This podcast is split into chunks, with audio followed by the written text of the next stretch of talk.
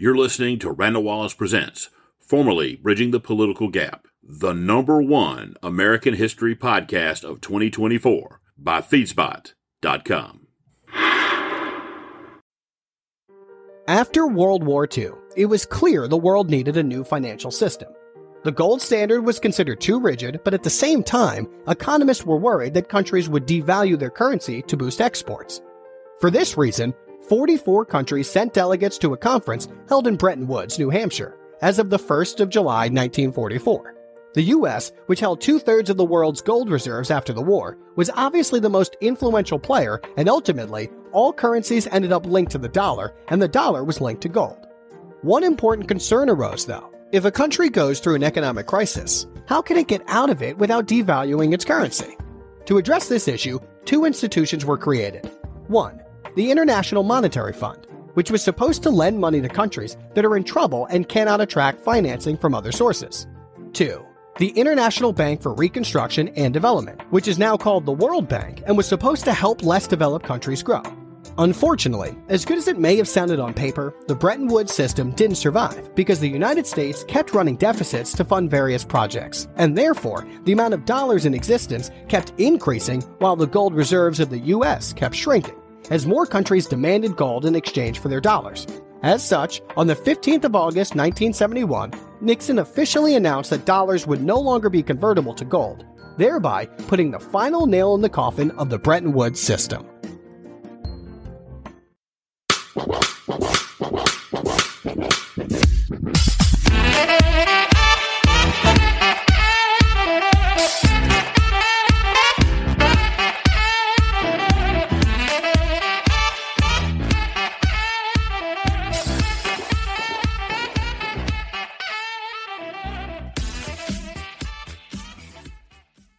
Hi, I'm Bill Reinsch. I've been working in international trade for over 35 years, which makes me really old. And I'm a trade guy. Today, you're getting a little history lesson. We're going to talk about the Bretton Woods system. So, the year is 1944. The end of World War II was in sight. The Allies, realizing that they were going to win, wanted to get together and talk about creating a world where war and depression could never happen again. They met in Bretton Woods, New Hampshire. There, they spent a month negotiating. There were 730 people or delegates from 44 different countries, all our allies. And essentially, what they did was create a three legged stool, a tripod, of institutions to guide the post war world. This is how that three legged stool works today. The first leg is the International Monetary Fund, or IMF. The IMF works with countries that are having problems with money, problems with debt, and paying back the money that they've borrowed. And the IMF gives them advice on how to change their internal policies and structures in order to fix the problems that they've got. The second leg is the World Bank. Back in 1944, when the delegates met at Bretton Woods, they realized that poverty is a big motivating force when it comes to conflict and violence. And they decided that if they could help countries grow and create jobs, there would be a better chance of peace. So the World Bank is primarily a lending institution with a goal of ending extreme poverty, and it lends money to poor countries for economic development. The third leg of the stool, as it stands today, is the World Trade Organization, or WTO. The WTO promotes global trade and free trade, and it also functions as a courtroom for member countries to resolve trade disputes with one another. Basically, the WTO upholds the rules of international trade. Thanks for watching. Stay tuned for more Trade Guys videos.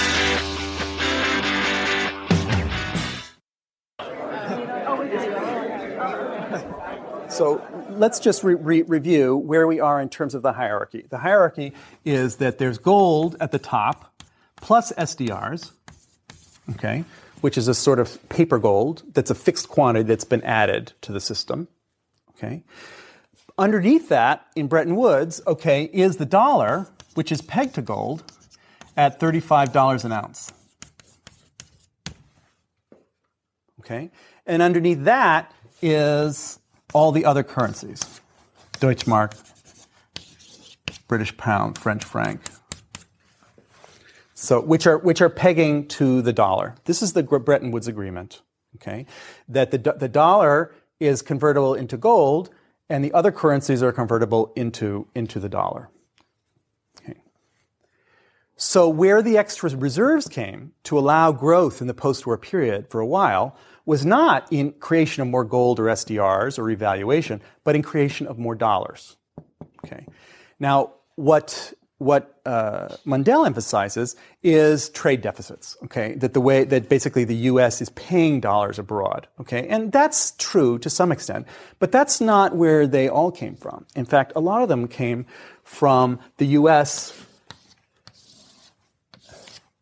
doing this sort of transaction. So here's the U.S. Here's the rest of the world.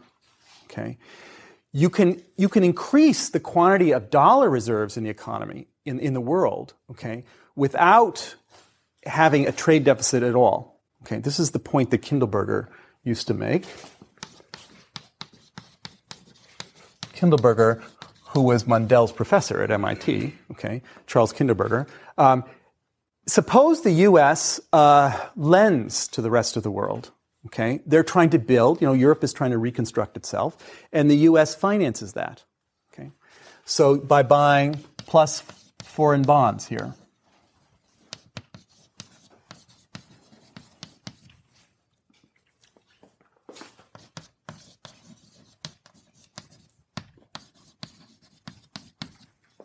At the same time, the rest of the world is trying to accumulate monetary reserves because they're trying to grow.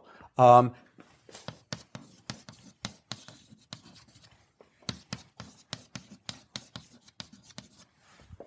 okay. What am I showing here? I'm showing here the US as a bank, the United States as a bank, the, the entire country as a bank, okay? That it has short term liabilities to the rest of the world that the rest of the world is using as their, as their money, as international money. And it has long term assets, okay? Um, that are loans to the rest of the world. Um, I'm showing this as if these are the same number so that there's no net flows. There's no capital flows. There's no trade flows. There were some capital flows and trade flows, absolutely. But the point I'm trying to emphasize here is that the U.S. was able and did in fact increase the quantity of international reserves so long as people were willing to accept the dollar as an international reserve. The U.S. had some gold here, okay, as a reserve. So the, U, the United States is acting as a bank, and it has it is holding the international reserves for the entire world. Okay, as long as the entire world is willing to have, accept dollars and not demand gold, this works fine. Okay, and you can expand you can expand the reserves. It's a sort of Bancor plan. Okay, sort of Bancor plan, but on the U.S. balance sheet, not on some international balance sheet and you're making money on this because these dollars are not paying very much interest, uh, if, if any. If it's currency, there's no interest, and these are. So there's, there's an interest differential here that the US is, is earning.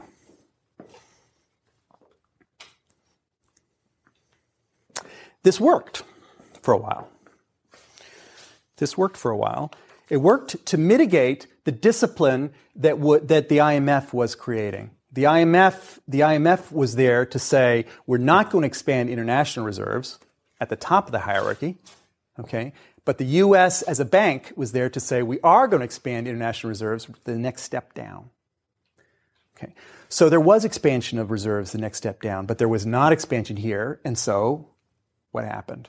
Okay, you start to get stress like there's not enough reserves here to back this dollar. Okay, this is expanding, this is not. Okay, so the gold and the SDR part starts to get undervalued. Okay, and their stresses start to build up in the system. What are the solutions to these? This is Mundell again. We could have revalued gold. We could have created more SDRs. Okay, he tells a story that in 1967, okay, there was an increase in SDRs, but not enough $10 billion. Not enough. He tells a story, which I've seen here for the first time, okay, that Arthur Burns was, was was delegated to go wandering around Europe talking to central bankers about would you be okay if we revalued gold? Okay, and he felt maybe they would.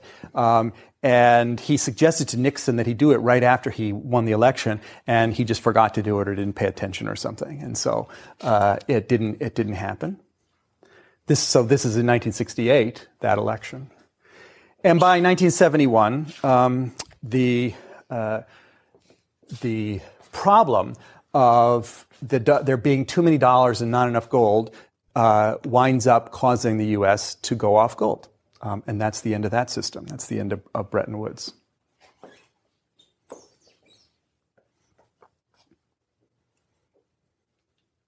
It would have been fine, Kindleberger emphasizes to the, his whole life. It would have been fine if only foreigners, okay, had, had not insisted on being paid in gold. If they had just accepted, okay, dollars, they're going to be, the international Reserve is going to be dollars. And this gold thing is sort of a fiction. Okay, but they didn't accept that. They thought the gold was the better money, um, and and it got uh, there was a smaller and smaller quantity of that relative to the quantity of dollars, and so uh, the uh, there was a run on the dollar. And instead of paying, paying out all the gold, um, Nixon just closed the gold window, and that was the end. The dollar was no longer uh, convertible into was no longer convertible into gold. Addressed the nation a number of times over the past two years on the problems of ending a war. Because of the progress we have made toward achieving that goal, this Sunday evening is an appropriate time for us to turn our attention to the challenges of peace. America today has the best opportunity in this century to achieve two of its greatest ideals, to bring about a full generation of peace and to create a new prosperity without war. This not only requires bold leadership ready to take bold action, it calls forth the greatness in a great people. Prosperity without war requires action on three fronts. We must create more and better jobs. We must stop the rise in the cost of living. We must protect the dollar from the attacks of international money speculators. We are going to take that action, not timidly, not half-heartedly, and not in piecemeal fashion. We are going to move forward to the new prosperity without war as befits a great people, all together and along a broad front. The time has come for a new economic policy for the United States. Its targets are unemployment, inflation, and international speculation. And this is how we are going to attack those targets. First, on the subject of jobs. We all know why we have an unemployment problem. Two million workers have been released from the armed forces and defense plants because of our success in winding down the war in Vietnam. Putting those people back to work is one of the challenges of peace, and we have begun to make progress. Our unemployment rate today is below the average of the four peacetime years of the 1960s. But we can and we must do better than that. The time has come for American industry, which has produced more jobs at higher real wages than any other industrial system in history, to embark on a bold program of new investment of production for peace. To give that system a powerful new stimulus, I shall ask the Congress, when it reconvenes after its summer recess, to consider as its first priority the enactment of the Job Development Act of 1971. I will propose to provide the strongest short-term incentive in our history to invest in new machinery and equipment that will create new jobs for Americans a 10% job development credit for one year effective as of today with a 5% credit after August 15, 1972. This tax credit for investment in new equipment will not only generate new jobs, it will raise productivity. It will make our goods more competitive in the years ahead. Second, I will propose to repeal the 7% excise tax on automobiles effective today. This will mean a reduction in price of about $200 per car. I shall insist that the American auto industry pass this tax reduction on to the nearly 8 million customers who are buying automobiles this year. Lower prices will mean that more people will be able to afford new cars. And every additional 100,000 cars sold means 25,000 new jobs. Third, I propose to speed up the personal income tax exemption scheduled for January 1, 1973 to January 1, 1972, so that taxpayers can deduct an extra $50 for each exemption one year earlier than planned. This increase in consumer spending power will provide a strong boost to the economy in general and to employment in particular. The tax reductions I am recommending, together with this broad upturn of the economy, which has taken place in the first half of this year, will move us strongly forward toward a goal this nation has not reached since 1956, 15 years ago. Prosperity with full employment in peacetime. Looking to the future, I have directed the Secretary of the Treasury to recommend to the Congress in January new tax proposals for stimulating research and development of new industries and new techniques to help provide the 20 million new jobs that America needs for the young people who will be coming into the job market in the next decade. To offset the loss of revenue from these tax cuts, which directly stimulate new jobs, I have ordered today a four and seven tenths billion dollar cut in federal spending. Tax cuts to stimulate employment must be matched by spending cuts to restrain inflation. To check the rise in the cost of government, I have ordered a postponement of pay raises and a 5% cut in government personnel. I have ordered a 10% cut in foreign economic aid. In addition, since the Congress has already delayed action on two of the great initiatives of this administration, I will ask Congress to amend my proposals to postpone the implementation of revenue sharing for three months and welfare reform for one year. In this way, I am reordering our budget priorities so as to concentrate more on achieving our goal of full employment. The second indispensable element of the new prosperity is to stop the rise in the cost of living.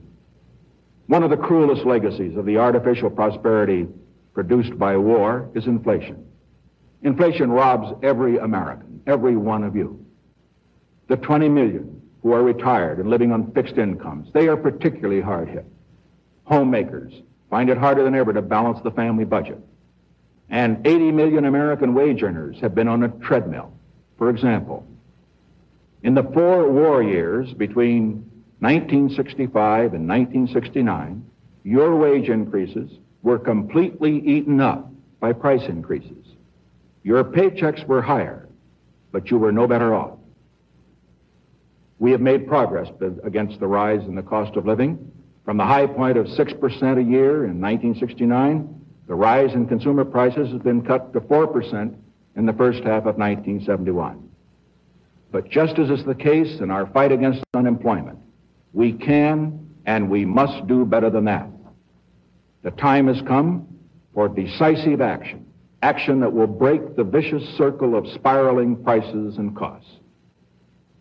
I am today ordering a freeze on all prices and wages throughout the United States for a period of 90 days. In addition, I call upon corporations to extend the wage price freeze to all dividends. I have today appointed a cost of living council within the government. I have directed this council to work with leaders of labor and business to set up the proper mechanism for achieving continued price and wage stability after the 90 day freeze is over. Let me emphasize two, uh, two characteristics of this action. First, it is temporary. To put the strong, vigorous American economy into a permanent straitjacket would lock in unfairness. It would stifle the expansion of our free enterprise system. And second, while the wage price freeze will be backed by government sanctions, if necessary, it will not be accompanied by the establishment of a huge price control bureaucracy. I am relying on the voluntary cooperation of all Americans, each one of you, workers, employers, consumers, to make this freeze work. Working together, we will break the back of inflation, and we will do it without the mandatory wage and price controls that crush economic and personal freedom. The third indispensable element in building the new prosperity is closely related to creating new jobs and halting inflation. We must protect the position of the American dollar as a pillar of monetary stability around the world. In the past seven years, there's been an average of one international monetary crisis every year. Now, who gains from these crises? Not the working man, not the investor, not the real producers of wealth. The gainers are the international money speculators. Because they thrive on crises, they help to create. In recent weeks, the speculators have been waging an all-out war on the American dollar. The strength of a nation's currency is based on the strength of that nation's economy. And the American economy is by far the strongest in the world. Accordingly, I have directed the Secretary of the Treasury to take the action necessary to defend the dollar against the speculators. I have directed Secretary Connally to suspend temporarily the convertibility of the dollar into gold or other reserve assets, except in amounts and conditions determined to be in the interest of monetary stability and in the best interest of the United States. Now, what is this action, which is very technical, what does it mean for you? Let me lay to rest the bugaboo of what is called devaluation. If you want to buy a foreign car or take a trip abroad, market conditions may cause your dollar to buy slightly less. But if you are among the overwhelming majority of Americans who buy American made products in America, your dollar will be worth just as much tomorrow as it is today. The effect of this action, in other words, will be to stabilize the dollar. Now, this action will not win us any friends among the international money traders. But our primary concern is with the American workers and with fair competition around the world. To our friends abroad, including the many responsible members of the international banking community who are dedicated to stability and the flow of trade, I give this assurance. The United States has always been and will continue to be a forward-looking and trustworthy trading partner. In full cooperation with the International Monetary Fund and those who trade with us, we will press for the necessary reforms to set up an urgently needed new international monetary system. Stability and equal treatment is in everybody's best interest. I am determined that the American dollar must never again be a hostage in the hands of international speculators. I'm taking one further step to protect the dollar, to improve our balance of payments, and to increase jobs for Americans.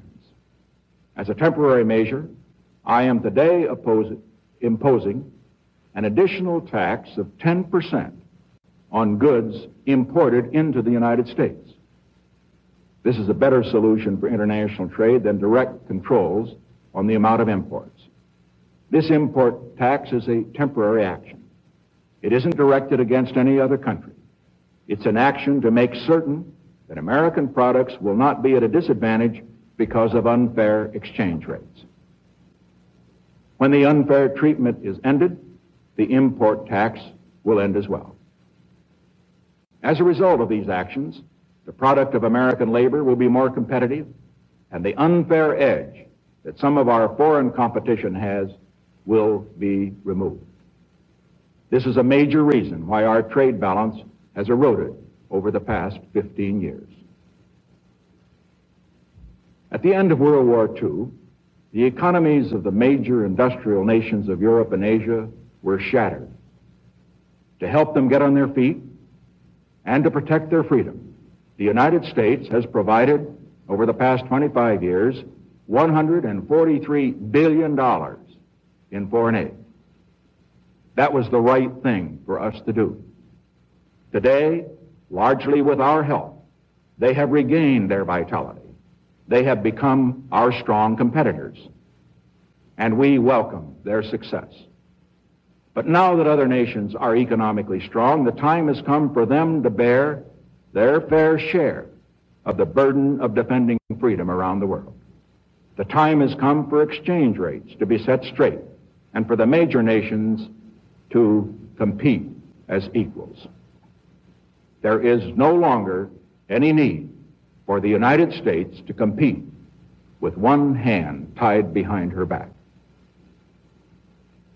The range of actions I have taken and proposed tonight on the job front, on the inflation front, on the monetary front, is the most comprehensive new economic policy to be undertaken in this nation in four decades. We are fortunate to live in a nation with an economic system capable of producing for its people the highest standard of living in the world. A system flexible enough to change its ways dramatically when circumstances call for change. And most important, a system resourceful enough to produce prosperity with freedom and opportunity unmatched in the history of nations.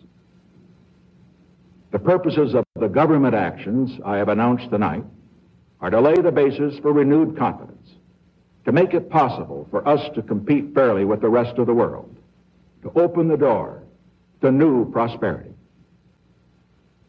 But government, with all of its powers, does not hold the key to the success of a people.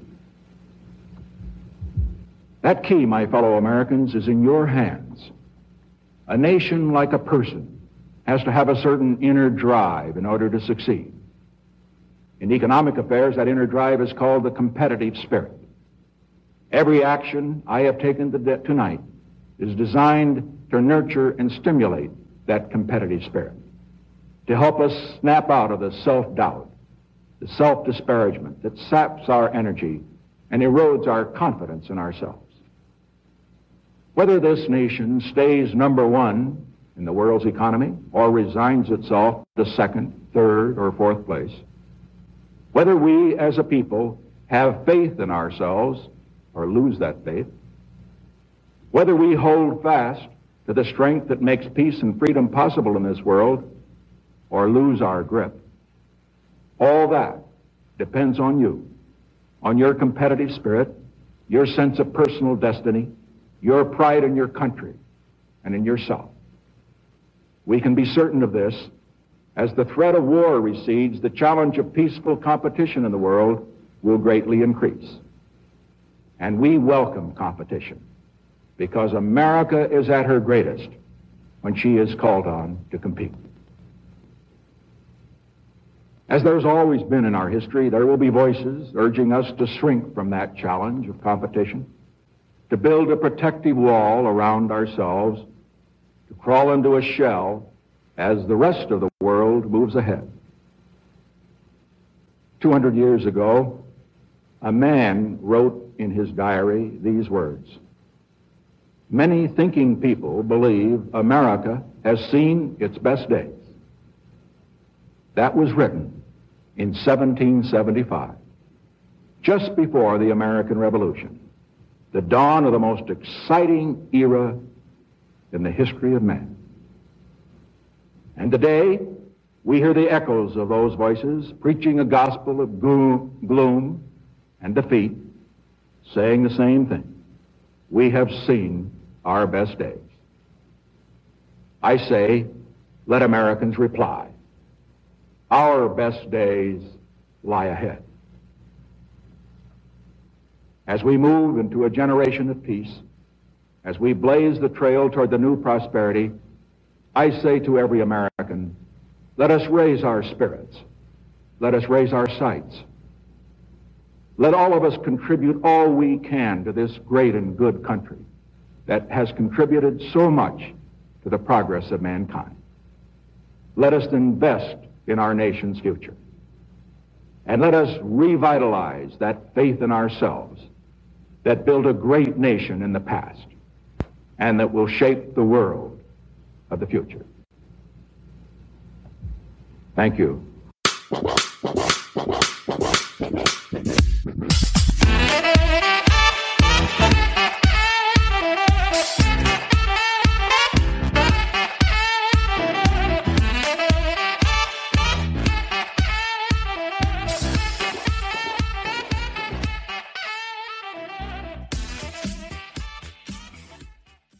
Hi, this is Randall your host for Bridging the Political Gap.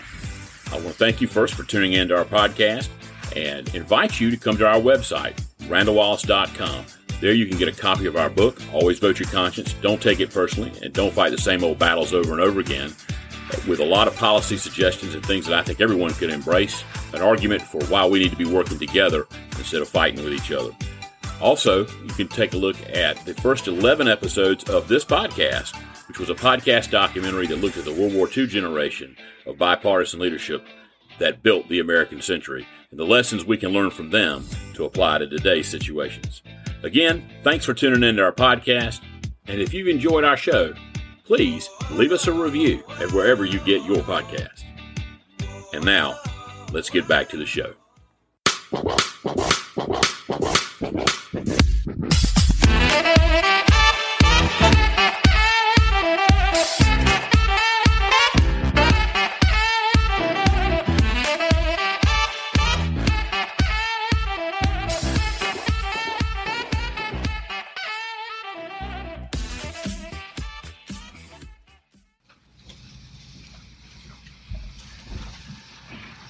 Join me here. Won't you be seated, please, ladies and gentlemen? Come on, Dr. Jaffe and Mr. Krogh, Mr. Ehrlichman. Fine. All right.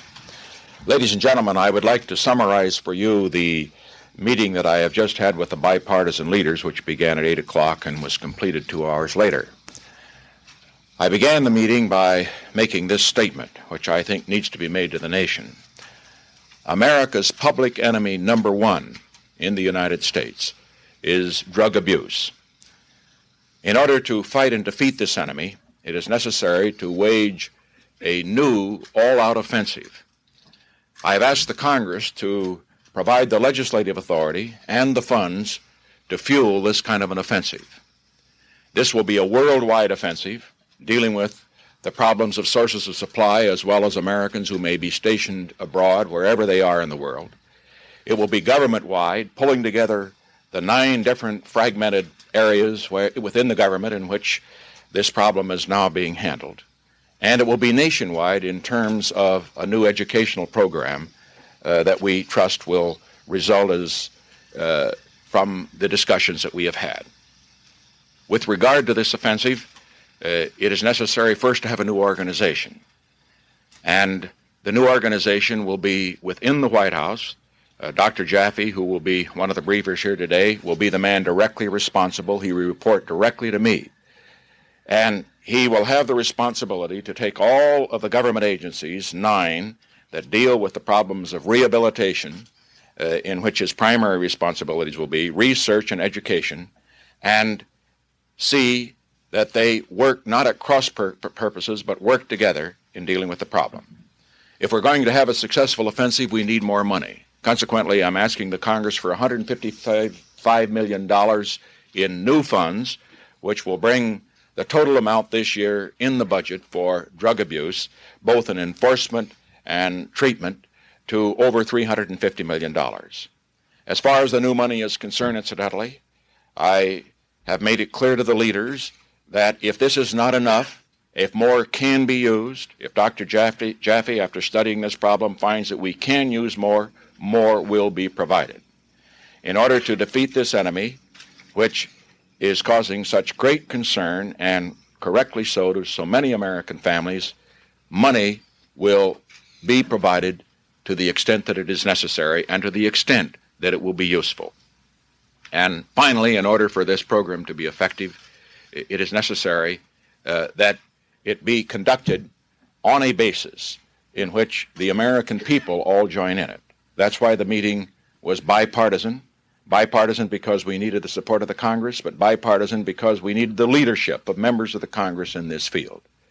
Fundamentally, it is essential for the American people to be alerted to this danger, to recognize that it is a danger that will not pass with the passing of the war in Vietnam, which has brought to our attention the fact that a number of young Americans have become addicts as they serve abroad, whether in Vietnam or Europe or other places.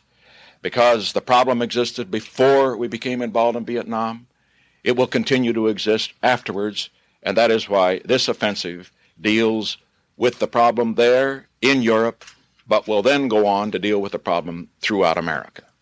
Uh, one final word with regard to presidential responsibility in this respect. I very much hesitate always to bring some new responsibility into the White House because there are so many here, and I believe in delegating those responsibilities to the departments. But I consider this problem so urgent.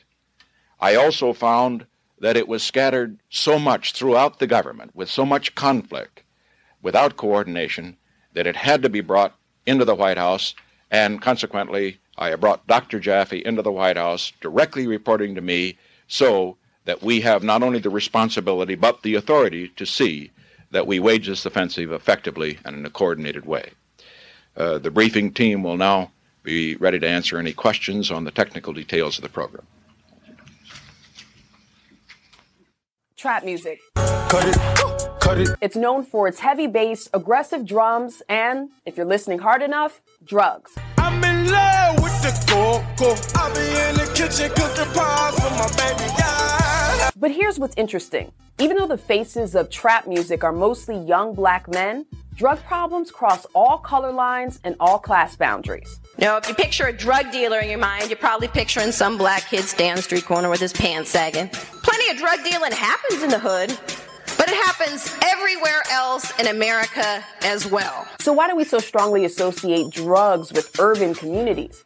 Turns out this is not entirely by accident. America's public enemy number one in the United States is drug abuse. When a wave of heroin use and drug related crime hit big cities in the 1970s, leaders were desperate for answers, and President Nixon declared a war on drugs, initially focusing on it as a public health issue. If we went after it as a health problem, I think in the long run we'd get both a reduction in crime and a, and a reduction in addiction rates. Places like Baltimore had success helping users rehab with methadone clinics, but in places like New York, they caved to public fear and pressure and opted for policies of punishment.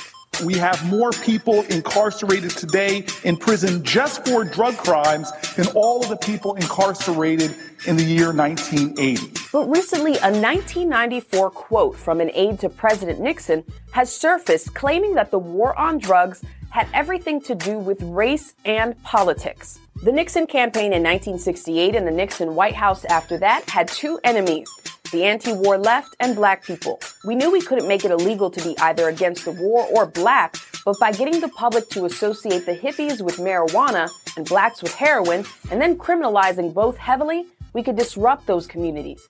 Now, four decades later, the way we tell the story is starting to shift. Even more surprising may be the face of the new addicts. Heroin and opioid use is skyrocketing, killing off mostly young white Americans. And with that, there's a push to see drug abuse for the disease that it really is.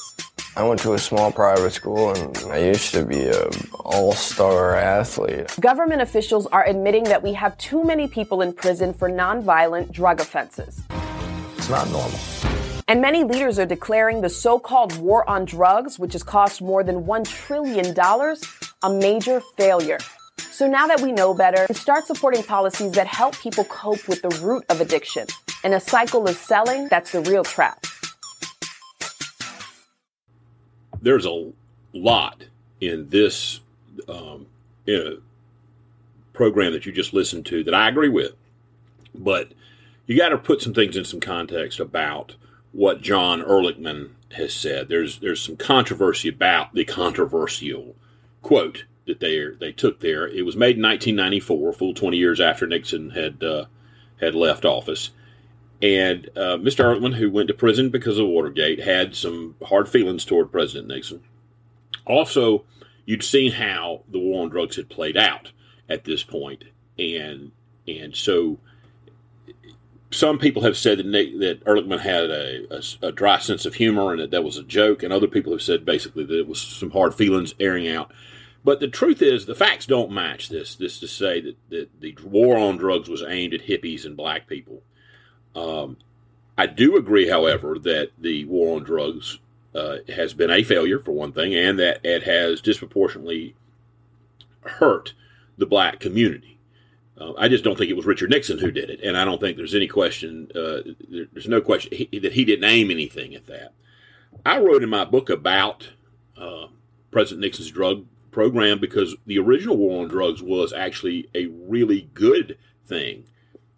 During his administration, Richard Nixon was famous for his belief in law and order but clearly he differentiated between the pitiful people addicted to drugs and those who sold it to them. He formed the Drug Enforcement Administration. He sent people into the District of Columbia's jail to figure out how to curtail crime and developed a methadone treatment plan to help the people who said they would would not have committed crimes if not for the addiction to heroin in the first place, which was the announcement of his war on drugs was the first segment we listened to. Um, it wasn't until President Barack Obama was elected that the Nixon administration uh, was the only one that would focus on treatment and prevention. Uh, so Obama is the one who went back to Nixon policy. Watergate is what changed everything about the war on drugs. When Jimmy Carter became president, after the brief two and a half year period uh, with Gerald Ford's administration, he appointed a drug czar named Leo Dogoloff. And Mr. Dogoloff believed that drug addiction was a was not a medical issue or a disease, but instead a social problem. "Quote: Drugs, all drugs are simply bad. The, there is no difference. Dogoloff insisted between soft drugs like marijuana and hard drugs like heroin and cocaine. So the penalties for dealing and possession should be the same. And that's from Walter Wink, who wrote that in the Christian Century. Then came President Ronald Reagan, who believed it was not the government's role to deal with drug treatment at all.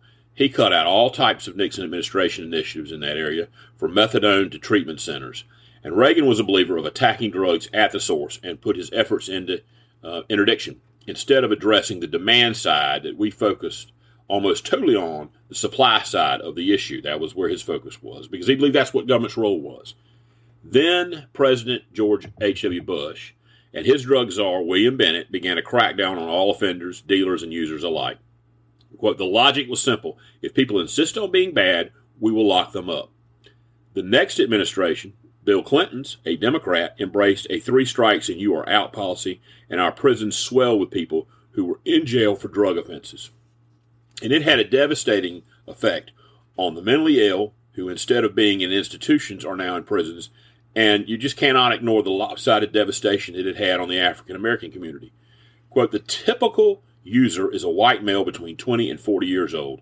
Only 13% of those using illegal drugs are African American, exactly their proportion of the national population.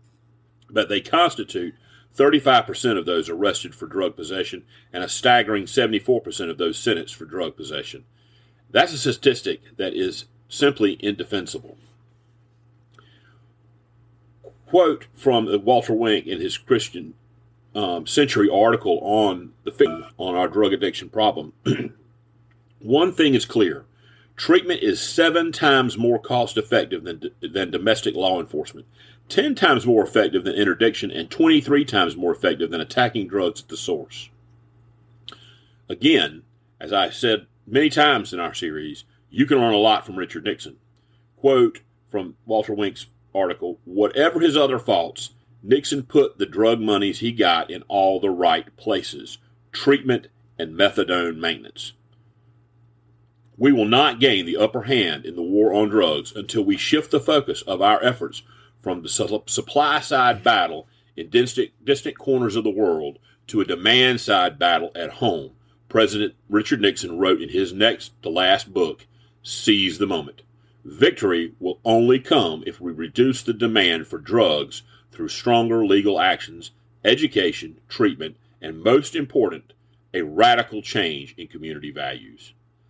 Richard Nixon did not aim anything at trying to hurt the black community. If anything, his biggest program, which is the one that Dr. Jaffe, who was in the uh, the first segment on this, um, it was aimed at helping heroin addicts and curbing a crime problem in the District of Columbia, which at that time did not have a city government per se, but was run out of Congress, and and Nixon had some control there but it, it was a majority African American community. So the drug addicts that he was helping were African Americans. And this has been, I think, one of many injustices that, and I keep going through this list because Richard Nixon tends to be that Republican that you can throw mud against and smear, and it kind of sticks to him because there's a lot of people out there who want it to stick to him. But this is a case that's totally unfair. Um, and President Nixon's was, was treatment oriented um, and and about helping addicts and no administration followed up on that until President Obama was elected in 2008. December was an extraordinarily busy month in 1971 because there were so many things happening with the Vietnam War, with the movement uh, towards a, the summit in China, and a war breaks out in probably still one of the most dangerous areas of the world, the Indian Pakistani border. Looking at things on Wikipedia to kind of explain to you what, what had basically happened, the Indo Pakistani War of 1971 was a military confrontation, confrontation between India and Pakistan that occurred during the Bangladesh Liberation War in East Pakistan from December 3, 1971 to the fall of Dacca in 16 of December 1971. The war began with Operation Genghis Khan's preemptive aerial strikes on 11 Indian air stations, which led to the commencement of hostilities with Pakistan and India India's entry into the war for independence in East Pakistan on the side of the Bengali nationalist forces. Now, this lasted about 13 days. It's one of the shortest wars in history, and in the process, it also became part of a nine month Bangladesh liberation war. During the war, Indian, Indian and Pakistani militaries simultaneously clashed on the eastern and western fronts, and the war ended after the East, Eastern Command of the Pakistani Army signed an instrument of surrender on the 16th of December of 1971, marking the formation of East Pakistan as the new nation of Bangladesh. Officially, East Pakistan had earlier called for its secession from Pakistan in March of 71.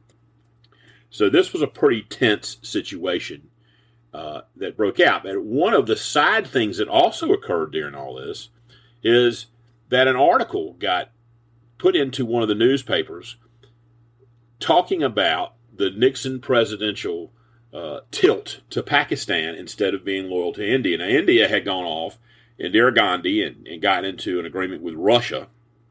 So the tensions already now between India and the president and President Nixon and the Nixon administration were there in the United States. But uh, you know th- this this article was leaked somehow um,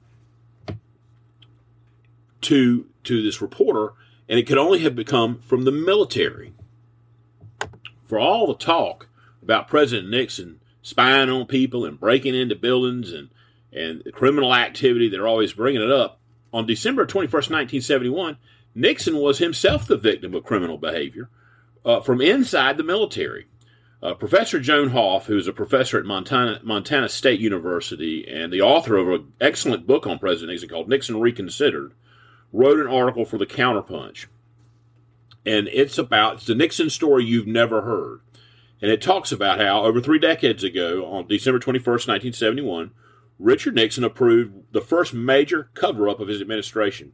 He did so reluctantly at the behest of his closest political advisors, Attorney General John Mitchell, Domestic Counselor John Ehrlichman, and Chief of Staff H.R. Haldeman. The public remains ignorant of this seminal event in Nixon's first term, and journalists and historians have largely, largely ignored it. This question is why. And I'm going to tell you, I tried to find material on it. It's called the Thomas, the Moorer Radford affair. And what Nixon agreed to was to cover up criminally insubordinate spying operation conducted by the Joint Chiefs of Staff inside the National Security Council because of the military's strong, visceral dislike of Nixon's foreign policy. In particular, the Joint Chiefs thought Nixon had gone soft on communism by reaching out to the Chinese and the Russians, and they resented Vietnamization as a way to end the war. As early as 1976, Admiral Elmo Zumwalt publicly made these military suspicions and resentments abundantly clear in his book On Watch, a memoir. Quote, I had first become concerned many months before the June 1972 burglary about the deliberate, systematic, and unfortunately extremely successful efforts of the President, Henry Kissinger, and a few subordinate members of their inner circle to conceal, sometimes by simple silence, more often by articulate deceit, their real policies about the most critical matters of national security. In a word, Zumwalt, like many within the American military elite, thought that Nixon's foreign policies bordered on the traitorous. This article goes on to say in this atmosphere of extreme distrust, it led Admiral Thomas Moorer, head of the Joint Chiefs of Staff, to first authorize Rear Admiral Rembrandt C. Robinson and later Rear Admiral Robert O. Welander, both liaisons between the Joint Chiefs and the White House's National Security Council, to start spying on the NSC. For 13 months, from late 1970 to late 1971, Navy yeoman Charles E. Radford, an aide to both Robinson and Welander, systematically stole and copied NSC documents from burned bags containing carbon copies from briefcases and the desks of Henry Kissinger, Alexander Haig, and their staff, and he then he then turned them over to his superiors. The White House became suspicious when Jack Anderson, and this is the article I was talking about earlier, published a column on December 14th entitled U.S. Tilts to Pakistan. Such information logically could only have come from meetings of the Washington Special Action Group on December 3rd and the 4th, which discussed the fact that Pakistan was being used as a conduit for the top secret negotiations the Nixon administration was carrying on with China, negotiations that would culminate in the rapprochement with the communist nation in the spring of the next year. Clearly, someone had leaked the minutes of the WSAG meeting to Anderson, and the suspicion fell on the military. This should have been a huge, huge scandal, and it speaks to something that every president needs to worry about, and that is the folks around him. The White House is a bubble, and there is a lot of staff and a lot of inner work things going on there. And one of the reasons that President Nixon was so clearly uh, secretive about his reach out to China, his reaching out with the Russians, how he was uh, getting us slowly out of Vietnam, was to prevent this kind of leaking that uh, that it was a problem. And frankly, this yeoman and these three these admirals should have gone to jail for this. And and because Nixon didn't want to alienate the military, he didn't do anything about it. But this is part of the atmosphere that is going to lead to the third segment in our season, which will be on Watergate. You had people there spying on the president and him trying to get us out of a war that would eventually kill 54,000 Americans. It's all this tension is building in December of 1971 when this war breaks out between India and Pakistan. India and the Soviet Union signed the Treaty of Peace, Friendship and Cooperation, which specifies mutual strategic cooperation. This is a key development and Prime Minister Indira Gandhi's master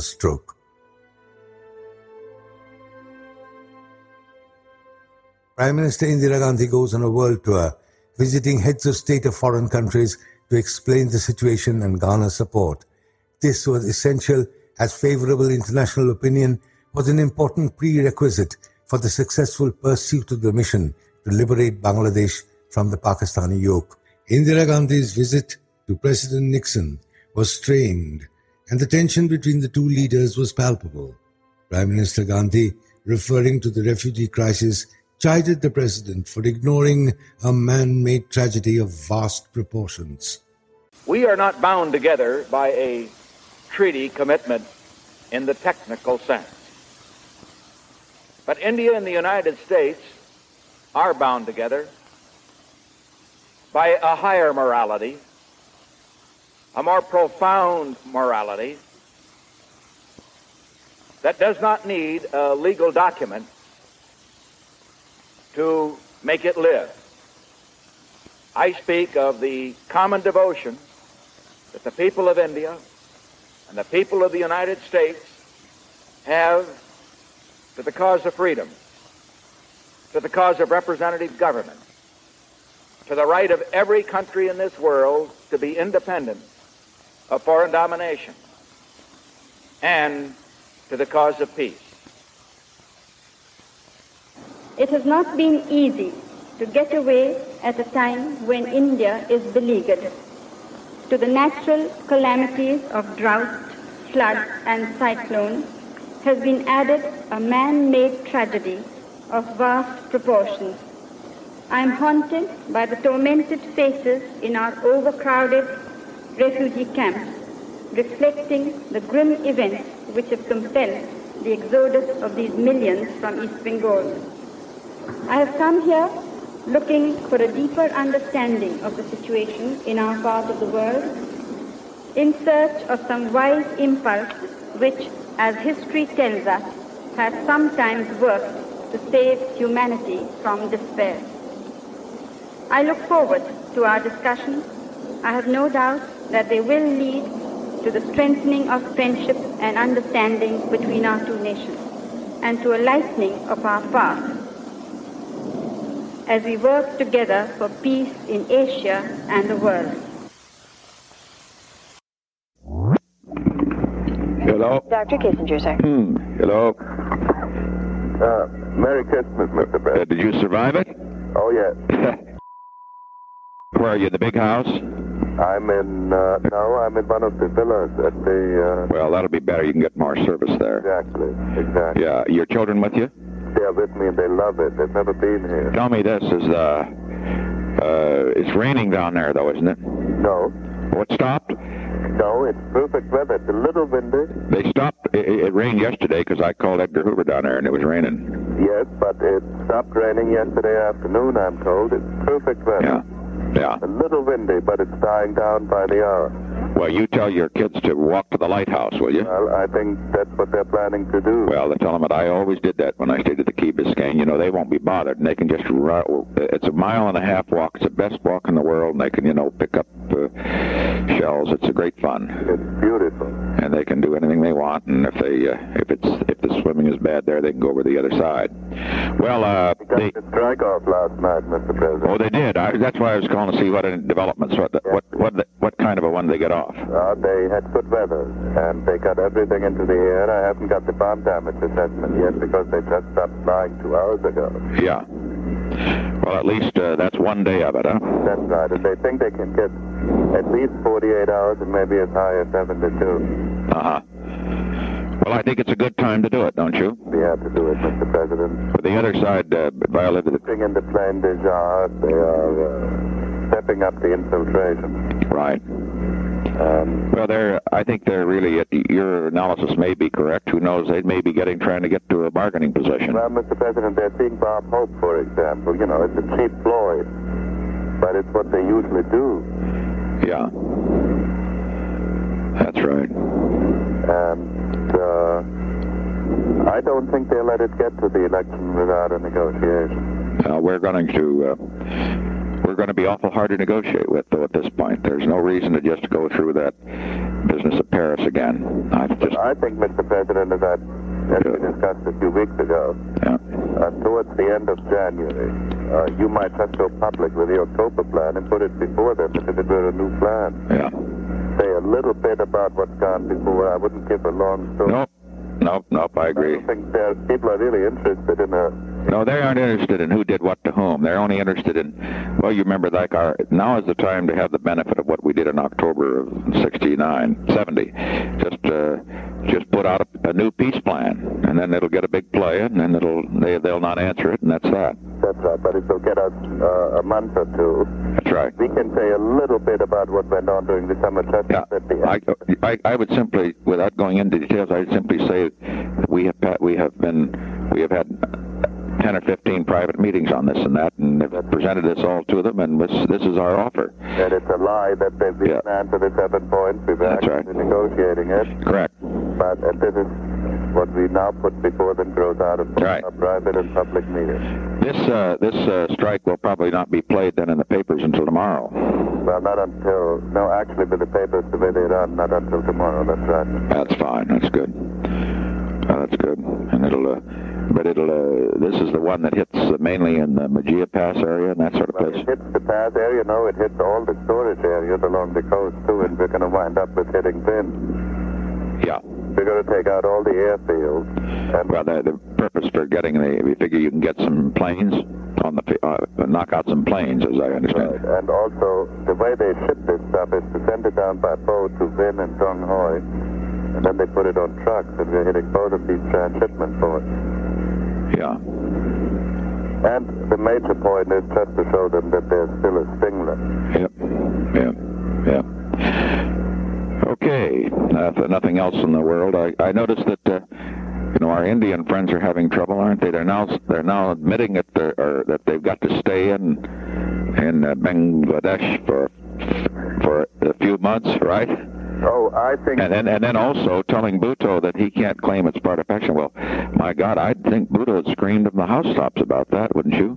That Bhutto can't do what? Said that Bhutto, Bhutto cannot, uh, now that you know, you know, Bhutto has released Mujib and so forth, that he cannot claim that this is part of Pakistan anymore. Oh yeah, yeah, yeah. In other words, he's really uh, Bhutto just ought to raise hell. I mean, should they? Is it part of India? We will look uh, uh, on this one, first of all, no one likes the Indians, and secondly, I think they're going to look worse and worse as time goes on. Well, don't you think a little of the fact that they've been terribly uh, cruel and uh, and deceitful is beginning to get through? I have no doubt about it. Uh, Nelson called me yesterday and we did mm-hmm. chat about Christmas, and he said he thought that the uh, Indian situation is working in our favor, basically, with the public. Well, you know, the main thing, though, Henry, look, look at what they're doing. They're doing exactly what uh, I certainly expected. They're they're occupying East Pakistan, and, and I don't think they're ever going to get out. Do you? Occupying East Pakistan. There are more verified cases of atrocities under their rule. Yeah. Than they were under the Pakistan rule. There were never any pictures of And now they had, to, and you know, now another lie comes out. They had to back down on the charge that the Pakistan army had slaughtered those intellectuals. It turns out to have been some religious sect. You notice that? Yeah, I noticed that. Yeah. Anyway, fine. I hope you feel better and uh, just take take it easy and look out the window. Thank you. Okay. Thank bye. You. Bye.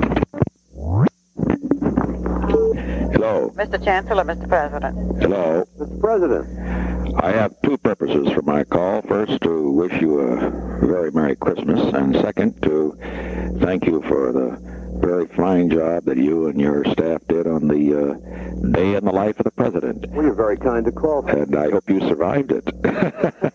yes, we did. Yeah. I'm sorry it couldn't have been longer. I wanted it to be an hour and a half, but we Yeah. didn't clear the time. Oh, of course. Well, look, uh, I think probably leaving the audience uh, wanting a little more is uh, fine. And of course, the uh, when uh, when some say, well, why couldn't we have seen in depth more things? You got a lot of more film, but you can't put it all on. But I, I think you gave a feel of it such as uh, perhaps nobody's ever had before of a day, and uh, it was. Uh, and that that came through, and it was with a great number of calls we got here on it.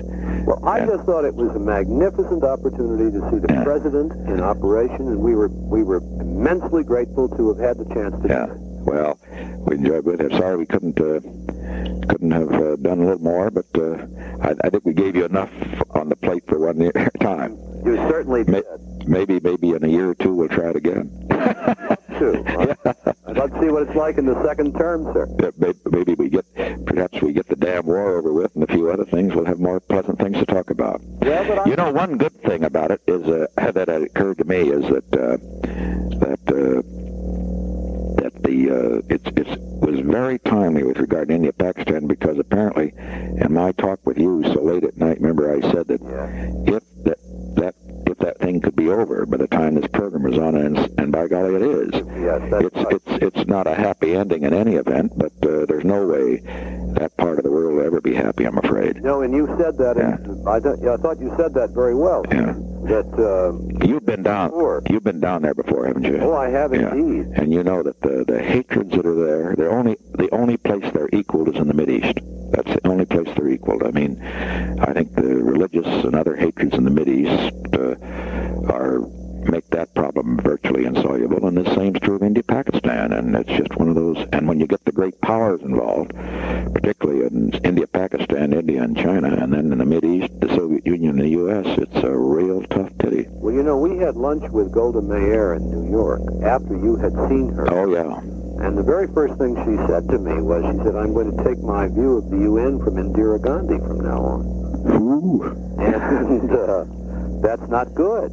And we said that. And she said, I hope you did. I hope you told her that. You see, the difficulty is that just uh, for your private information, I want to don't quote me on this, but uh, you realize that uh, uh, women's lib, and maybe sometime uh, when you're doing a little commentary or uh, you know one of your editorial, you might sort of in a in a nice way handle this. Women's lib contends that if only we had women in positions of power, we'd have no war. You look at the history of nations, And when you have had women in positions of power, women are really tougher than men. Very curious, isn't it? But you, you look back. Uh, now, in this instance, when you look around the world, the two basically strongest in terms of uh, willingness to take risks in the world are happen to be two women. That's right. Curious, isn't it? And we had Indira, Indira Gandhi, you know, has this uh, this great uh, background and the rest, and she's an enormously able woman. I have great respect for what she is. She's tough. Very. She's tough. Well, even Mrs. Bandaranaike in Ceylon. Oh yes, I. She's she's no. Uh, Another. She's uh, she's very strong. Well, I would just hope that Fidel Castro would not be succeeded by a woman. Ooh, boy, a Cuban woman, wouldn't that be something? That'd give us a lot of trouble. Yeah, we got enough trouble with him. It's awfully kind of you to. Well, anyway, give, I know that so many members of the crew and the rest I couldn't speak to, but I do know what a what a misery it is to produce such a thing. But they did a fine job, and I uh, I appreciated it very much. Well, I'm terribly okay. All right, goodbye.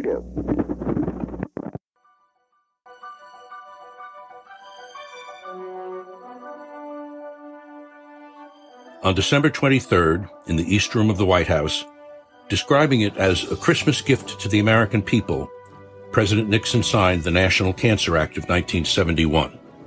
We are here today for the purpose of signing the Cancer Act of 1971. And I hope that in the years ahead that we may look back on this day and this action as being the most significant action taken during this administration. Presidential involvement with cancer research had begun when President Franklin D. Roosevelt signed the National Cancer Act of 1937. In 1940, FDR drove to Bethesda, Maryland to dedicate the National Institutes of Health, including, for the first time, a National Cancer Institute. Among the buildings of the National Institute of Health to be dedicated here today stands the National Cancer Institute, created through provisions of the Act which I signed on August 5th, 1937. Since its founding in 1913, the American Society for the Control of Cancer had tried to raise awareness of a disease so steeped in fear and stigma that it was rarely even named, much less spoken about in public. In 1938, philanthropists and activists Albert and Mary Lasker and their friend, pharmaceutical executive Elmer Bobst, took over the American Society for the Control of Cancer and rebranded it into the proactive American Cancer Society. Mary Lasker was a Democrat. She had been instrumental in President Johnson's funding of research and community health programs for heart disease, stroke, and cancer. Elmer Bobst was a Republican who had become one of the Nixon family's closest personal friends. Both Mary Lasker and Elmer Bobst would play vital parts in the National Cancer Act of 1971. When Richard Nixon became president in 1969, he had great hopes and plans for reforming the American healthcare system to assure that no American family would be prevented from obtaining basic medical care because they couldn't afford it. He had an early personal interest in cancer. His aunt, Elizabeth Milhous Harrison, died of breast cancer when she was 38 and he was 17. Pat Nixon was 12 when her mother died of Bright's disease and a fast-acting liver cancer in 1924. As one of their earliest White House events, the new president and first lady welcomed American Cancer Society President Dr. Sidney Farber and cancer survivor and talk show host Virginia Graham to launch the Society's 1969 crusade. A number of advances in research and treatment encouraged the idea that major cancer breakthroughs were possible. And in December, Mary Lasker sponsored striking full-page ads in the New York Times, Washington Post, and other national papers. After a year of planning, in his January 1971 State of the Union address, the president made a bold challenge and a firm commitment. I will also ask for an appropriation of an extra $100 million to launch an intensive campaign to find a cure for cancer, and I will ask later for whatever additional funds can effectively be used. The time has come in America when the same kind of concentrated effort that split the atom and took man to the moon should be turned toward conquering this dread disease. A month later, he met with his science advisor, Dr. Edward David, and his science advisory committee. He made it clear that he saw a cure for cancer as an inspirational goal that would capture public attention, while the real work would be done by supporting research. As far as what countries needs, the symbolism of the goal. I mean, so it was when we told that they had a, a whole book this field. Uh, I think we have to look at it in two ways. One, which is, of course, find a cure or treatment for cancer.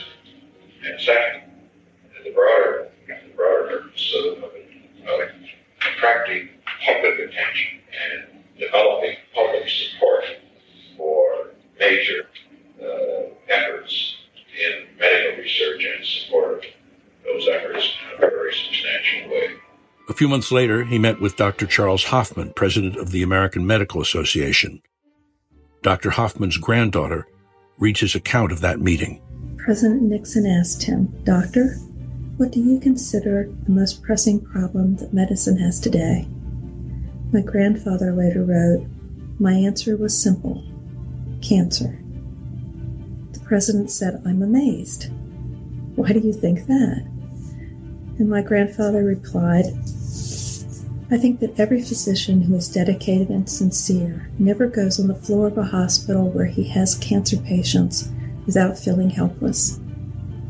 We always come away with the feeling there's so little we can do.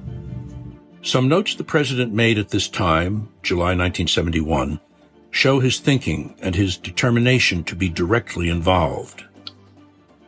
We have made great progress in research. The time has come for a consolidated, massive effort to find a cure for cancer. I have asked for 100 million in additional funds. I have set up a new independent agency reporting directly to the president. In October, President Nixon announced that Fort Detrick in Frederick, Maryland, would be converted from a biological warfare facility to a cancer research center. The White House domestic council staffer working on the cancer initiative was Jim Cavanaugh. Today, Dr. Cavanaugh is chairman of the Nixon Foundation's board of directors. In early 1971, after consultation with experts inside and outside the government, the president had decided that he would seek an additional $100 million for cancer research. He announced that decision in a State of the Union message that year, and the next day, legislation was sent to the Congress to enact the President's program. Hearings were held in both the House and the Senate. It was a tight year for money that year, and in addition, both houses, the Senate and the House, were in control of the party opposite from the president's. But he was persistent, and both houses had hearings, passed bills. The House bill much more in conformance to the president's program than the Senate. The president communicated to the Senate that there were provisions in their bill that he could accept, that there were provisions in their bill that he could not accept, but he offered modifications to make them acceptable. The House and Senate conferees went back to work uh, modify the bill, passed it in both houses, sent it to the president for his review in late November of 1971. And then on December 23rd at the White House, a ceremony attended by leaders from the House and Senate, various national organizations, the American Cancer Society, university uh, experts in the field of cancer, and others, the president uh, signed the National Cancer Act of 1971. Both houses of Congress had Democratic majorities, and the White House Congressional Relations staff worked tirelessly with leaders like Representatives Paul Rogers and Ancher Nelsen, and Senators Ralph Yarborough, Edward Kennedy, and Jacob Javits. The passage of the National Cancer Act of 1971 could serve today as a model of bipartisanship. But that's not to say there were not significant differences, not only between Republicans and Democrats, but between the House and the Senate. President Nixon's leadership was crucial in resolving not only these issues, but in stressing the importance of the National Cancer Act, which over 50 years has fostered a revolution in biology and is one of the most transformational pieces of legislation of the 20th century. On December 23rd, when the President signed the National Cancer Act of 1971, he invited the large bipartisan congressional delegation to join him for an historic photograph.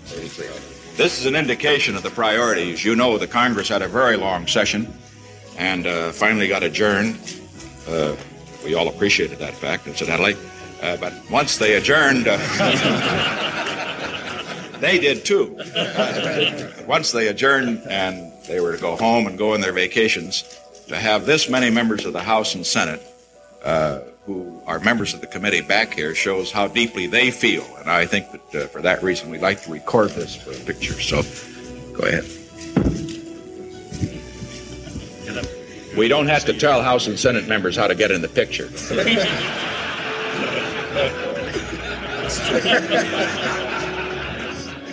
Although the phrase war on cancer was widely used, President Nixon himself purposely never wrote or spoke those words. We would not want to raise false hopes by simply the signing of an act. But we can say this that for those who have cancer and who are looking for success in this field, they at least can have the assurance everything that can be done by government, everything that can be done by voluntary agencies in this great, powerful, rich country now will be done. And that will give some hope, and we hope those hopes will not be disappointed. In 1973, he requested a further 100 million, and in 1974, $100 million more. During his administration, more than $1.5 billion went to cancer research, helping to hasten the advances in molecular biology and immunotherapy and so many other areas. Every day I see how research has changed and is constantly changing the treatments and the lives of young patients, which include the children that I work with in radiation proton therapy at the Children's Hospital of Philadelphia. With each research advancement, it brings new hope and comfort to patients and families. It makes me proud and inspires me to think about the difference that my grandfather has made and about the living legacy he created 50 years ago on that December afternoon when he signed the National Cancer Act of 1971. The National Cancer Act of 1971 established the independence of the National Cancer Institute and the tradition of direct presidential involvement. It focused a national conversation on cancer prevention. It created the National Clinical Trials Network. It created 15 designated cancer centers. Today, there are 71 nationwide and that number continues to grow. In NCI's words, the National Cancer Act of 1971 gave our country an holistic approach to addressing cancer and its many challenges. This broad legislation gave new authority to the National Cancer Institute and established some of the programs that form the backbone of today's cancer research enterprise.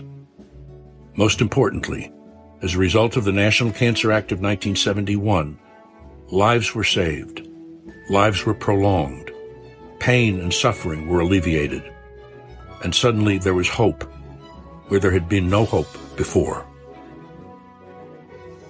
How would you like to be remembered?